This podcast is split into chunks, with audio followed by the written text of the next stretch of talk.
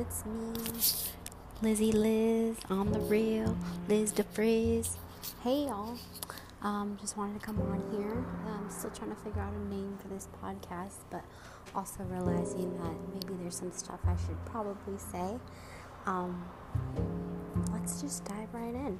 So, uh, I've been learning a lot about myself this week. Um, you always learn about yourself, which is always good.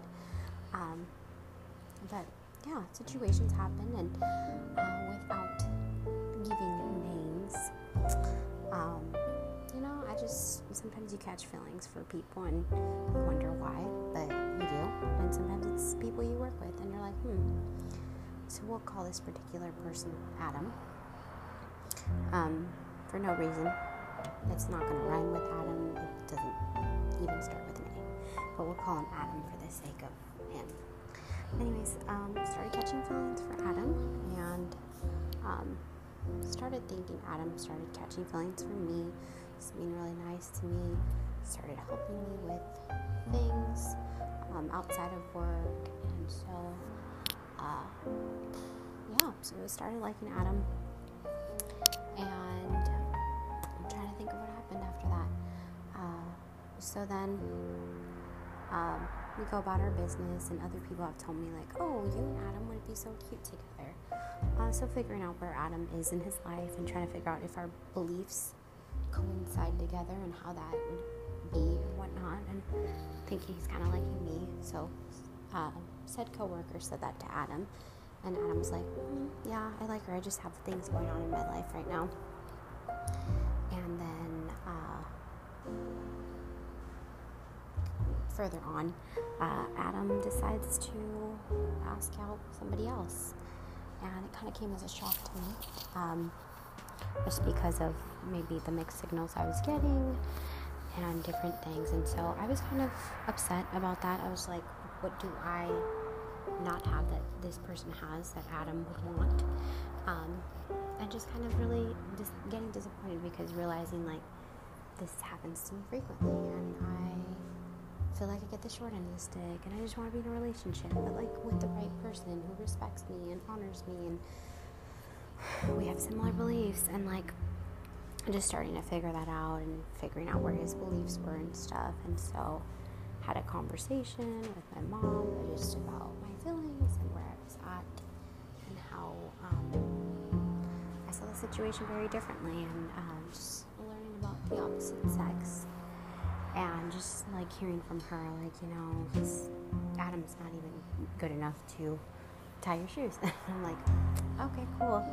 Um, so process that and just hearing from one of my best friends that she's like yeah i agree with that. And so starting to realize my value and it's it's hard in this culture. Everybody's dating someone or married or having kids and i'm here at 28 and i'm grateful for my singleness. Um, but there are moments where it's hard and i'm like why am i still single? And i know i'm not the only one dealing with this. I know there are other folks who um, who are dealing with this and i just want to be of an encouragement to you that you are worthy enough to be loved you're worthy enough to for someone to love you for who you are and not have to change um, and the right person will like you. And so it sounds so cliche to say oh the right person will come along. And sometimes it's cliche to me i think about how um, yeah i think about how to me sometimes when people tell me that i'm like yeah but it's so true and i'm just realizing like if he if adam you know barely knew this girl and asked her out but yet has known me and didn't ask me out then it's not a me problem. Maybe it's a him thing. Um, and for whatever reason maybe he didn't like me. Maybe when our said coworker said that to him maybe he's caught off guard and he said he did like me or maybe he does have a lot going on. I don't really know his situation, where he's at and stuff. Uh, but I know I want somebody. I'm, I do not want to be anybody's second option. uh, which is something I've learned along the lines too, is that I, I deserve some, to be somebody's first choice. You deserve to be somebody's first choice. Um, so it's different for all of us, but um, I just wanted to keep this short and sweet. Um, maybe I'll post this, maybe I won't. I don't know. I feel like that's one of my things, one of my um, giftings in life is like to speak, and maybe not necessarily. I think it'd be cool to be a speaker somewhere on a stage, on a platform, but honestly, just to speak into people's lives and encourage them and uplift them. And if I could do that, then I've done good. Um, even for one person, if I've encouraged them, if I've um, reminded them who they are and how amazing they are and how uh, much they deserve in their life, then that's a blessing.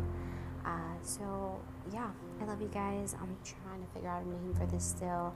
I might call it a quarter to noon because, uh, you know, 12 o'clock is at like where things shift, you know, where Cinderella had to turn in her, she turned back into a nobody. Um, and I think sometimes we put ourselves on time restraints. We're like, oh my gosh, I only have this long to get this done. And being 28, you know, I think about it. I'm like, oh, I have only so long to get married and have kids and do this and that and that.